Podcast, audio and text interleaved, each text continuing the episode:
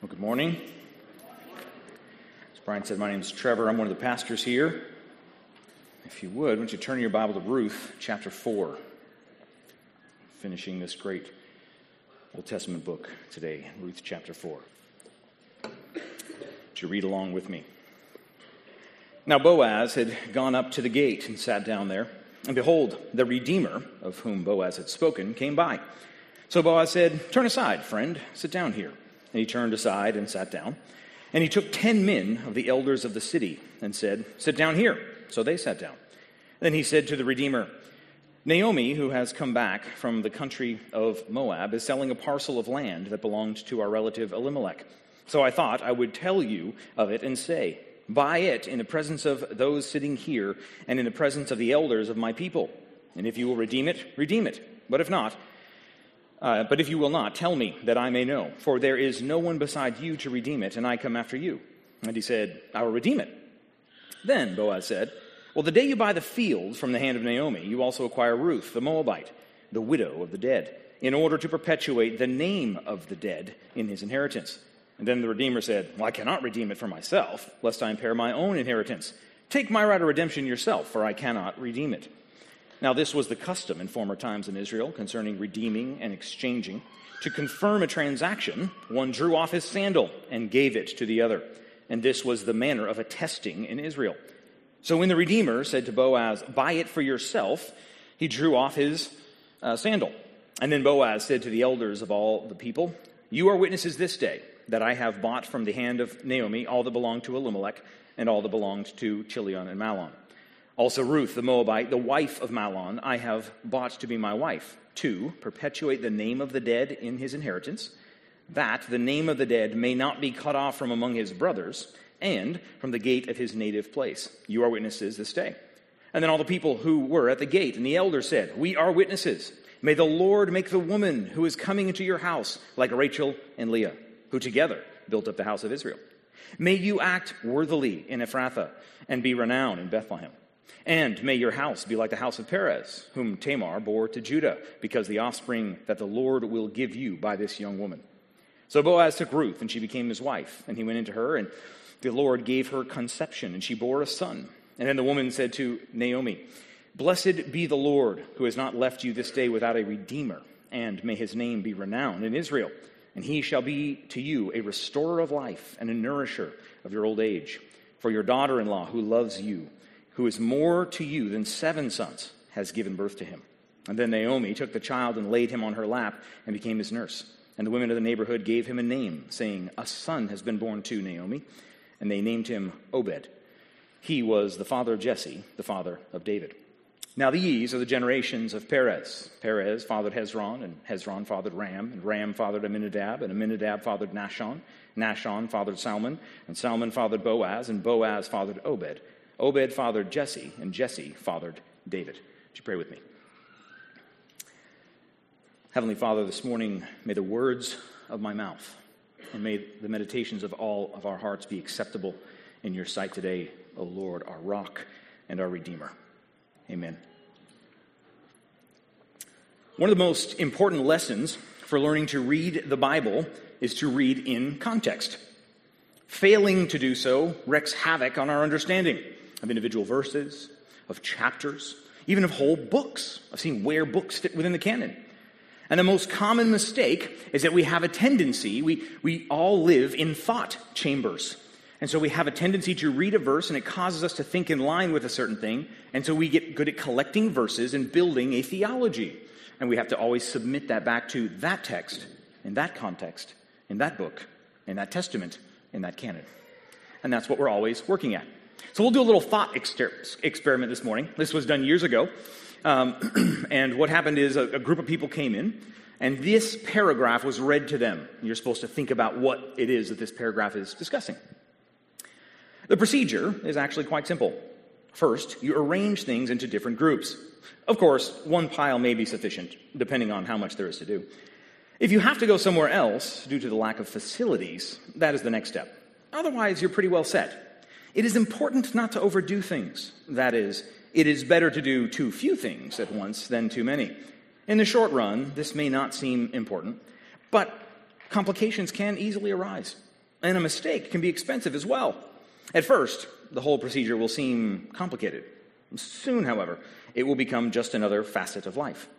It is difficult to foresee any end to the necessity for this task in the immediate future, but then one never can tell.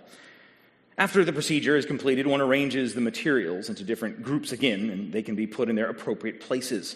Eventually, they will be used once more, and the whole cycle will then have to be repeated. However, that is a part of life. What are we talking about? Could be a number of things, could it not? Could be a whole number of things that you could apply that paragraph to. But if I say to you, oh, by the way, this is the process for washing clothes, start to go, oh, yeah, if you don't have facilities, you got to go somewhere else. Oh, yeah, it repeats itself forever. And for those of you with lots of kids, it daily repeats itself forever. Context is king. It explains. And so this morning, our hope as we close off this book of Ruth is to tie together some streams that have been running through this book to hopefully give you a picture of what Ruth is as a story, what it's doing in its place in the canon, or in the Old Testament in particular, and then in the canon as a whole. So, with that, we will look at this chapter 4 under these four headings you see the nameless Redeemer in 1 through 6, Boaz the Redeemer in 7 through 12, and the unexpected Redeemer in 13 through 22. Now, side note, the structure of this chapter is actually two parts. It's 1 through 12 and 13 through 22. That's how it's broken. But I split the first one in half because there's two parts to the Redeemer language, which keeps getting repeated in this chapter. That's why we're doing that. So look once again at verses 1 through 6. Now Boaz had gone up to the gate and sat down there. And behold, the Redeemer, of whom Boaz had spoken, came by. So Boaz said, Turn aside, friend, sit down here. And he turned aside and sat down. And he took ten men of the elders of the city and said, Sit down here. And so they sat down. And then he said to the Redeemer, Naomi, who came back from the country of Moab, is selling a parcel of land that belonged to our relative Elimelech. So I thought I would tell you of it and say, Buy it in the presence of those sitting here and in the presence of the elders of my people. If you will redeem it, redeem it. But if you will not, tell me, that I may know. For there is no one besides you to redeem it, and I come after you. And he said, I'll redeem it. And then Boaz said, The day you buy the field from the hand of Naomi, you also acquire Ruth, the Moabite, the widow of the dead, in order to perpetuate the name of the dead in his inheritance. And then the Redeemer said, I cannot redeem it for myself, lest I impair my own inheritance. Take my right of redemption yourself, for I cannot redeem it. So, as Boaz promised, the end of chapter 3, he promised Ruth that he was going to go and take care of the thing right away. Naomi was so confident it will be taken care of, and it seems this is the first thing Boaz does. He heads into town, and kind of like we saw in, in chapter 2, it just so happened that the other Redeemer happened to be walking right by there. And he says, turn aside, friend in the ESV. Many, many English translations say that, but as you start to collect English translations, this word gets translated all sorts of ways. Uh, many of a friend or my friend. The CSB doesn't translate it at all. It's just like, come here. Um, the New English translation has kind of a cheeky way of translating the Hebrew. Come here and sit down, John Doe. Uh, the JPS, the Jerusalem Bible, it says this. Uh, it says, hey, you. Uh, the reason for this difference is because the Hebrew is not super clear. Whenever English translations disagree, it's probably because there's something in the Hebrew that's a little challenging. Perhaps the best uh, translation, and many commentators have noticed this, is such and such, or my preferred one is Mr. So and so. Hey, Mr. So and so, come here and sit down. Uh, now, the reason for that is because, as Matthew did a great job of the first week, is this is a book where names matter. Every name ties into their story of who they are and what's about them. So we're being told right up front, this is Mr. So and so this is Mr. So and so who's very forgetful, who you don't really care about him because he's not going to matter in just a couple minutes. So that's why it, it's here. So what's in a name? Well, for Mr. So and so, nothing because we don't know his name. So his refusal to engage fits right in with the narrative. He's easy come, easy go. He's quickly forgotten. And Boaz here seeks to do exactly what he said. He is after the fulfillment of the, the, the, letter of the law, but also the spirit of the law. Remember last chapter, uh, Ruth proposed to him, and so now he has responded. And he goes here to say, Hey, are you going to redeem this woman? Now, this is where Boaz is incredibly shrewd because he goes and says, You want to redeem this land? Because that's what was required by law to, to perpetrate or, or perpetuate a heir, right? That's what he said for the son. But the Mr. So and so sitting there going like, Naomi's old. She doesn't have any more kids. So she didn't have any daughters, so there's no, there's no one to perpetuate. So yeah, I'll buy that field. And Boaz says, Oh, yes, good. And the day you get it, you also get Ruth the Moabite. Now, that wasn't actually in the law. What Deuteronomy uh, actually says is that that would be for the brother, Deuteronomy 25, 5 through 10. A brother would have to do that, but not necessarily a, a relative like this. So Boaz has ratcheted up, and he's done so with all these witnesses pulled around him. Oh, great. Yeah, when, when you buy the field, naturally you're going to provide for the wife of Mahlon because his heir is the one who gets that field, right? And so you see Boaz with his shrewdness, and Mr. So and so responds, Oh, no, actually, that's not, that, that's not quite where I was going with that. And so he backs out. And the reason why is questionable. It could have been a financial thing. In his mind, he's thinking, if I buy this field, then I get to farm it forever and pass it on. But now that Ruth's been engaged and you have to raise up an heir, he's going to lose that field because it'll go back to the heir. It could have been the fact that Boaz uses the whole name, Ruth the Moabite, because that was pretty forbidden. And so we don't know exactly why, but it doesn't matter because he's Mr. So and so. Easy come, easy go. So Boaz here is contrasted. You get, you get a foil that's taking place in the story. Boaz is seen as this clearly man of valor. He's, he's going after not just the letter of the law, but the spirit of the law. Whereas uh, Mr. So and so only cares about checking the box. And this is why we read from Luke chapter 14 earlier. Because Jesus is going to take this same type of idea and bind it to the idea of discipleship. And he's saying that those who are disciples must count the cost, that they have to be willing to do so. It's not a matter of checking the box in the law or checking the box of, of certain things that Christians do. Know, Jesus is after the heart. And so that's why we read from Luke. Here's just a couple of the verses we read earlier in the service.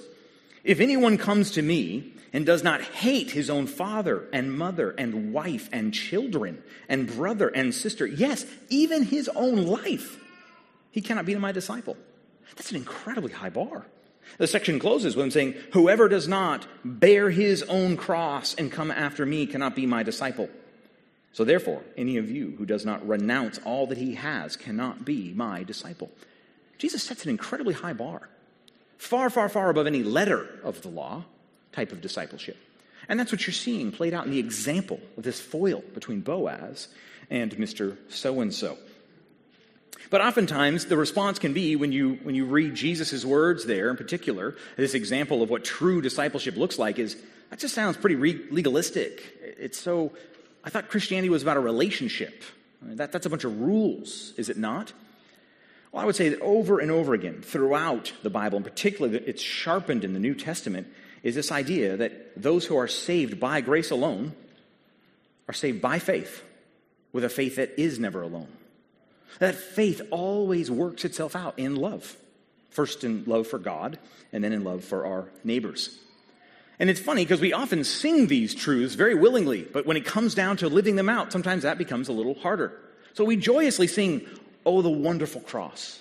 Oh, the wonderful cross. It bids me to come and die and find that I may truly live. Sometimes it's hard to die to all the things that we think about in life as, as important. Maybe those aren't important in the grand scheme of things. He continues on that wonderful song, Love so amazing, so divine. And because this love is that way, it demands my soul, my life, my all. So we sing these truths, we're very familiar with them, and these are the fruit of faith, as it were. So, by way of application, what does this look like in our lives as a church? First of all, our love for God. How's your love for God? Is it growing? Maybe to use some of the biblical categories, is your love for God causing you to move beyond the milk of the word and into the meat of the word? Is that where your love of God is taking you? It's a well worn illustration, but it's so helpful. Anybody that you love, you want to know about them. Uh, my, my dearest friends who I don't see, I, I check in with them. How are you? How have you been? It might have been two days since I talked to them, or two weeks, or two years, but I'm always wanting more information about them. And the same is true, or should be true, for our relationship with God. Does our love for God work itself out in longing to know Him more, to know Him better? A couple practical ways you can do that. We announced a systematic theology class is going on. If, if you've been one of those people, you're like, I, I want to know more, but I just haven't quite, uh, it's hard to find the time. That's a great opportunity to, to come and just to dig in and learn more. Or maybe you're doing that in triad or in community group, and if so, praise God. But would this be a year where you're convinced that knowing God more, loving Him more, is moving beyond. It's the, it's the fruit of faith as worked out. And then the second way, of course, is loving God and loving others. And so the way we might put this is that wouldn't we say that the best way to love others is to love them towards Christ, to love them towards Jesus? So are you prioritizing discipling relationships? By discipling, I mean seeking to do intentional spiritual good to someone else. What does that look like? Uh, if you're not in a triad or a community group, friends, I just want to encourage you. That is where life happens. That is where loving others happens so often. Or maybe this would come up in evangelism. What are those evangelistic relationships that are, you're working out in your life? Who are those people you're getting to know and build relationships with? And both of those things, loving others by helping them love God and evangelizing them, is absolutely what parents do with their children. You are discipling and evangelizing, you're catechizing your kids. So, those are some practical ways that we can work these out. So that's the first set of contrasts we get here between Boaz and Mr. So and so, this foil that kind of hits us right as we start off. But then there's going to be a second little passing contrast in our second point when we saw uh, Mr. So and so, the Redeemer, as it were, who's no Redeemer at all. And now we're going to move to Boaz, the Redeemer, in verses 7 through 12. To look at those with me. Now, this it was the custom in former times in Israel concerning redeeming and exchanging. To confirm a transaction, the one drew off his sandal and gave it to the other. And this was the manner of attesting in Israel. So when the Redeemer said to Boaz, Buy it for yourself, he drew off his sandal. And then Boaz said to the elders and all the people, You are witnesses this day that I have bought from the hand of Naomi all that belonged to Elimelech and all that belonged to Chilion and Mahlon. Also, Ruth, the Moabite, the widow of Mahlon, I have bought to be my wife, to perpetuate the name of the dead in his inheritance that the name of the dead may not be cut off from among his brothers and from the gate of his native place. You are witnesses this day. And then all the people who were at the gate and the elder said, We are witnesses. May the Lord make the woman who is coming into your house like Rachel and Leah, who together built up the house of Israel. May you act worthily in Ephrathah and be renowned in Bethlehem. And may your house be like the house of Perez, whom Tamar bore to Judah, because of the offspring that the Lord will give you by this young woman. So, the narrator begins by ex- explaining this custom. Now, we know because of the end of the book that this Ruth was written at least after David, because it knows David's coming and he's king. And so it's, it's giving you kind of a back in time, a history of what happened back there. And the narrator explains they used to do this. Did you catch that? They, the way they used to settle deals was you'd take off your sandal and hand it to a guy. Just a little side note the Bible happened in space time history. Which means that one of the ways to understand the Bible is we have to get into the mind of the original writers, into their history. How would they have understood this? And even in the writing of Ruth, the author realizes, oh, this has been a couple hundred years, hundred years. They don't know about that custom. I have to fill them in. So that's part of the ways that we learn and grow is we have to read and understand the history of the time and the culture as well. But that's a first little side note for you. A great little helps for these are study Bibles. The ESV study Bible or the NIV Biblical Theology Study Bible are great tools to give you some of that background information. Uh, highly recommend both of those. but look at, looking closer at Boaz's response in verse 10, he starts off by saying he's taking Ruth to be his wife, but then the reasons he gives are a little startling. Did you catch that?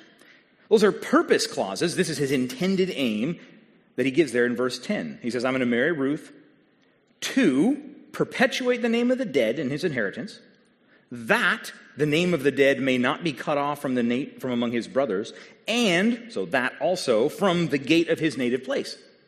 He doesn't say anything about Ruth, about loving her, about marrying her.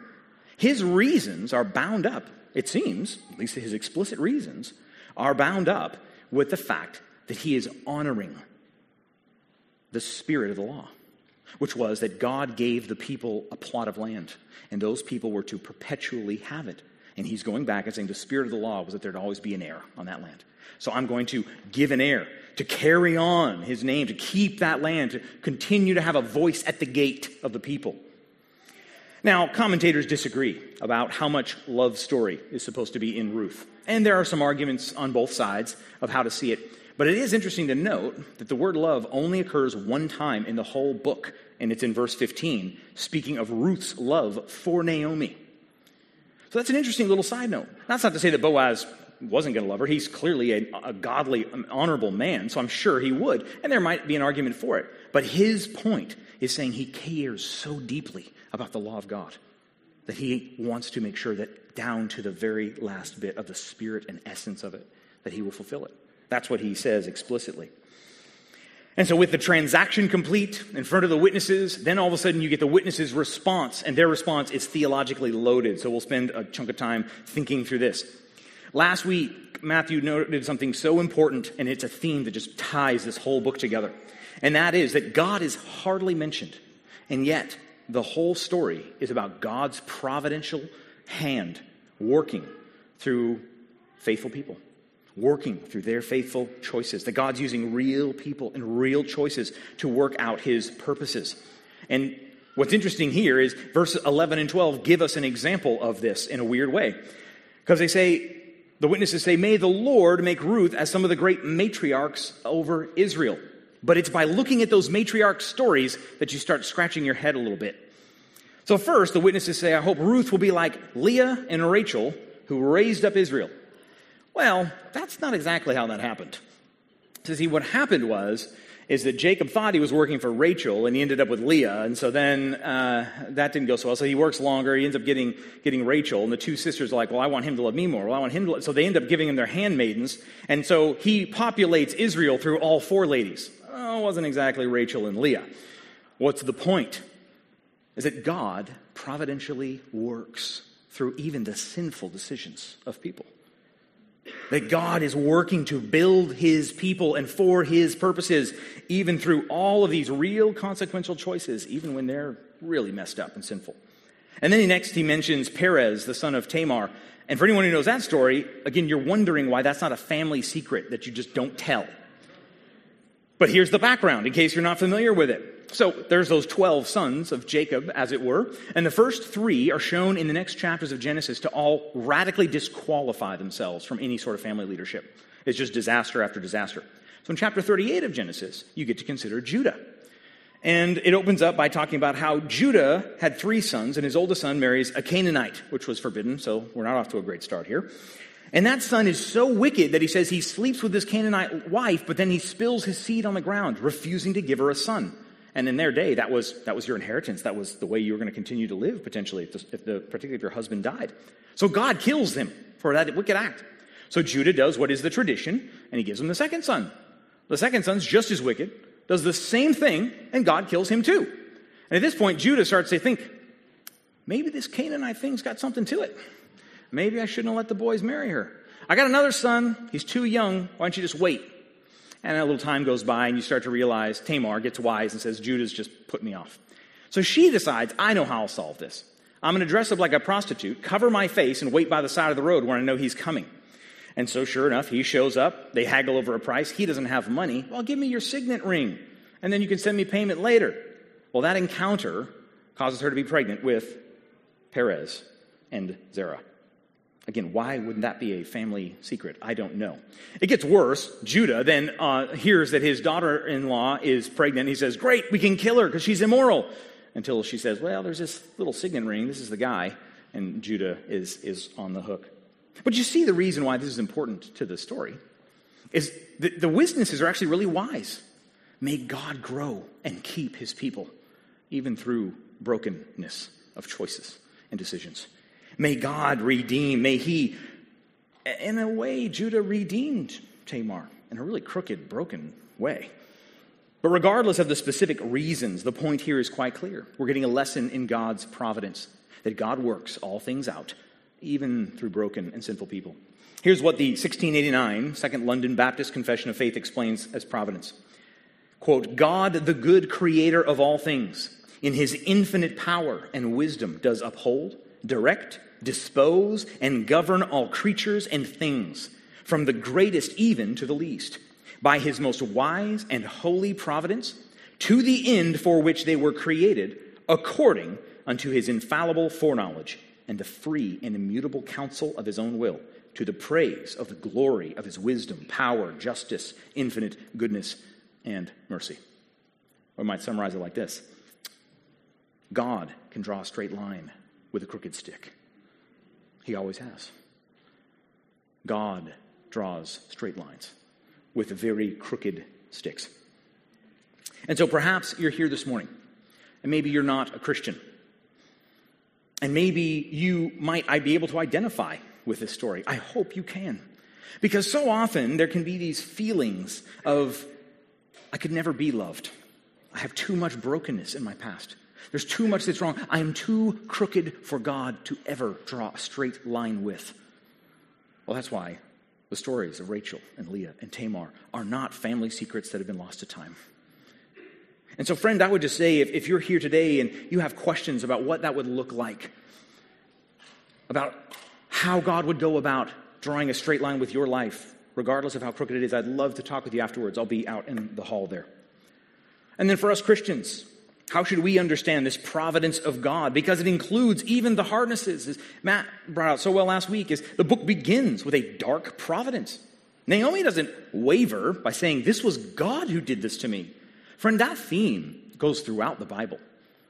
Think of one of Jacob's sons, Joseph, Genesis 50 20. You brothers, yes, you sold me in slavery, but God meant it for good. You meant it for evil, but God meant it for good. We could go on and on. Job is perhaps the most vivid book where this comes out. Here's Job 19, 8 through 11. Job says, He, God, has walled up my way so that I cannot pass. He has set darkness upon my path. He has stripped me from my glory and taken the crown of my head. He breaks me down on every side, and I am gone, and my hope has been pulled up like a tree. He has kindled his wrath against me and he counts me as his adversary. Job understands. And yet, the beauty is that Job dare not edit this truth of providence because he goes on to say this For I know my Redeemer lives. And at last he will stand upon the earth. And after my skin has been thus destroyed, yet in the flesh I will see my God. Because God is always in the business of drawing straight lines with crooked sticks. If this is an area that's been struggle for you as a Christian, here's just one scholar puts it so well. He said, "Is our conception of God big enough to allow us to read Proverbs 16:4? The Lord works out everything to its proper end, even the wicked for the day of disaster." Without secretly wishing that that text were excised from the Bible. For us Christians, that's how we need to wrestle with the doctrine of God's providence. So, all of that to say, is if you've struggled with this idea of God's providential control, we have to see providence in the long game. And that's why the confession ends to his glory. The long game. It's bending all things around to his glory, what God is accomplishing in time. And that reality should give us incredible hope. Because, friends, if you're anything like me, the longer you walk the Christian life, you don't look in the mirror and see all that better. you see all the more sinfulness that is there. I, use the illustration many times before. Is uh, I, I, feel for you ladies. You ever walk into a mall and those makeup counters, like, here, come with the makeup counter, and there's like, you know, 70 million candlelight lights that show, in the 50 magnifying mirror that shows every possible imperfection. And that's the way as Christians we grow, we only see more imperfections. But God draws straight lines with crooked sticks. And that's what he is doing, working out his plan of redemption. Which brings us to our final section here, which is the unexpected Redeemer. Read verses 13 through 17 with me. so Boaz took Ruth, and she became his wife. And he went into her, and the Lord gave her conception, and she bore a son. And then the women said to Naomi, Blessed be the Lord, who has not left you this day without a redeemer, and may his name be renowned in Israel. He shall be to you a restorer of life and a nourisher of your old age. For your daughter in law, who loves you, who is more to you than even seven sons, has given birth to him. And then Naomi took the child and laid him on her lap and became his nurse. And the women of the neighborhood gave him a name, saying, A son has been born to Naomi. And they named him Obed. And he was the father of Jesse, the father of David. Did you catch? The next nine to 12 months are basically telescoped down into this one verse 13. When that happens, when a narrative speeds up or slows down, it's showing you something about what's important in this section. And basically, they're making that of very little importance. By the way, she got married, she had a kid, moving on. And they transition to Naomi. We'll get there for a second, but I want to correct a translation thing. Uh, unfortunately, verse 13, many English translations translate this phrase, Boaz went into her. And it's, unfortunately, it's a bad translation. A literal reading would be, he went to her. It's a Hebrew idiom, and it means he went to her tent, to her marriage tent. It's not speaking about how consummation takes place. So you can explain that to your kids. That's not what's going on. He went to her, to her wedding tent, consummated the marriage. That's what it's saying there. And after that brief announcement, we transition back to Naomi. And the focus is on Naomi. I mean, it, Ruth almost seems like she has nothing to do with the child. Naomi nurses him, they lay him on Naomi's lap. It's interesting. It switches right back. And particularly, one more time, we read this word redeemer is used. Now, the women come around Naomi and they bless the Lord because he has given her a redeemer. And they ask that this redeemer's name would be blessed and renowned in Israel. And the redeemer they're speaking of is the child. The child has, in a sense, redeemed her. Now, obviously, the child didn't redeem her in the like technical legal sense, uh, like Boaz did by buying and doing all that type of stuff. No. What are they referring to? Well, this draws us back to the beginning of the book, of course. That Naomi was redeemed and that she'd lost everything. Everything had been taken from her. She was left empty. But now, with the birth of a grandson and the incredible love, the one time it's used in the book, the love she receives from Ruth, better than seven sons, Naomi has gone from famine and sorrow to fullness and joy. So you see this book ending almost as Naomi is, is brought in and, and made this major character here. As a matter of fact, this movement has caused some commentators to wonder if maybe the book is not the best name for the book, that maybe it should be Naomi, and the other characters are all working in, hin, in her story. Well, there's some truth to looking at all sorts of narratives at different levels. You can read Ruth and, and see all sorts of things from Ruth, and then from Boaz, and from Naomi.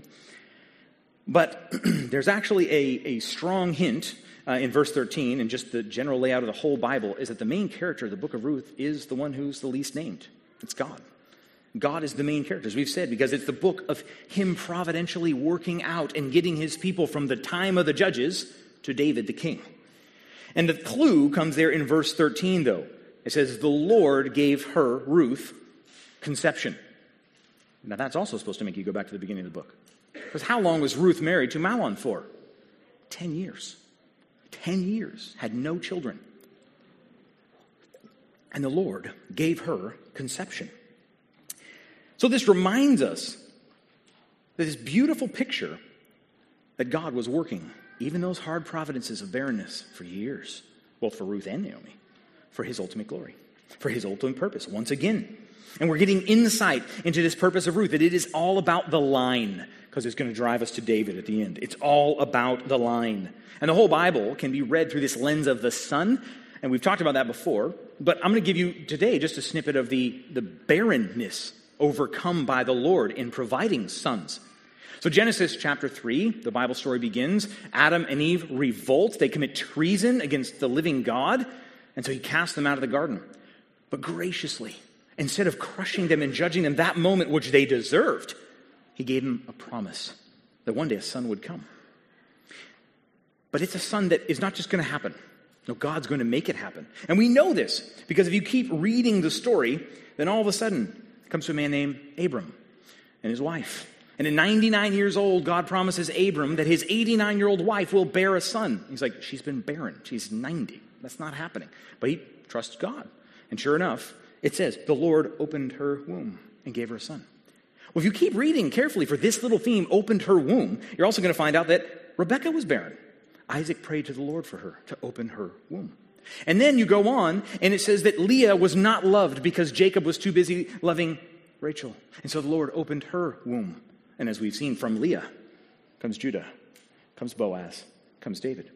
But God doesn't stop there. He also opened the womb of Rachel, and he gave her a son, Joseph. Now God also opens wombs to protect the line of Judah. Because what does Joseph do, as we said? He went down to Egypt. He was cast down into Egypt. And yet, God sent him down there to preserve his people. So the line of Judah is saved because God opened the womb of Rachel and brought about Joseph. It doesn't stop there, it keeps going.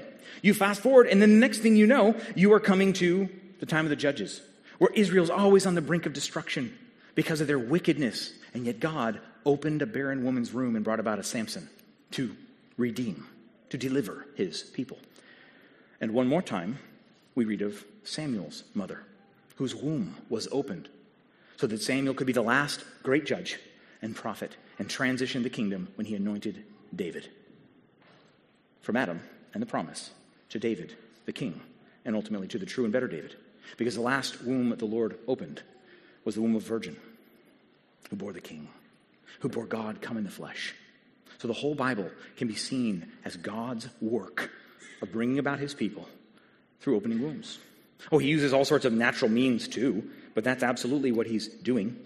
And so that ultimate unexpected Redeemer needed to come. Because in Adam, we all committed treason against God. But unlike Naomi, it wasn't just a dark providence that happened to us. We also willingly commit treason against God, always. And so the book of Ruth gives us this final hint of this need for an unexpected Redeemer in Obed's name. This was fascinating. The ladies name him Obed. It's an interesting little side note. Why did they call him Obed? He's the one who's redeeming Naomi. Well, Obed comes from the Hebrew word for servant. And from the servant comes the king.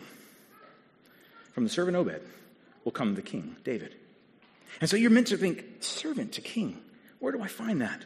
Well, Isaiah 52 and 53 is one of the most beautiful places where we read God speaking through the prophet Behold, my servant shall act wisely, and he shall be high and lifted up and shall be exalted. So you're expecting this glorious servant.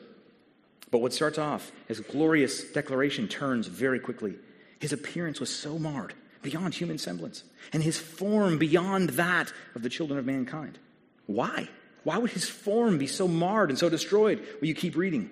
It's because this servant of God would be despised and rejected by men. That he'd be a man of sorrows and acquainted with grief. And as one from whom men hide their faces, he was despised, and we esteemed him not. Surely he has borne our griefs and carried our sorrows, yet we esteemed him stricken, smitten of God, and afflicted. And he was pierced for our transgressions, he was crushed for our iniquities. Upon him was the chastisement that brought us peace, because by his wounds we are healed. The book of Ruth ends with a glorious picture of how the servant Obed gets us to the king David, and how the servant came first, not in glory, but in suffering, in wounding, and in crushing, so that he would raise the king with all authority in heaven and on earth and under the earth. And that's why Ruth is said in the days of the judges. Because the book of Judges ended this way that in those days, there was no king in the land. Everyone did what was right in their own eyes.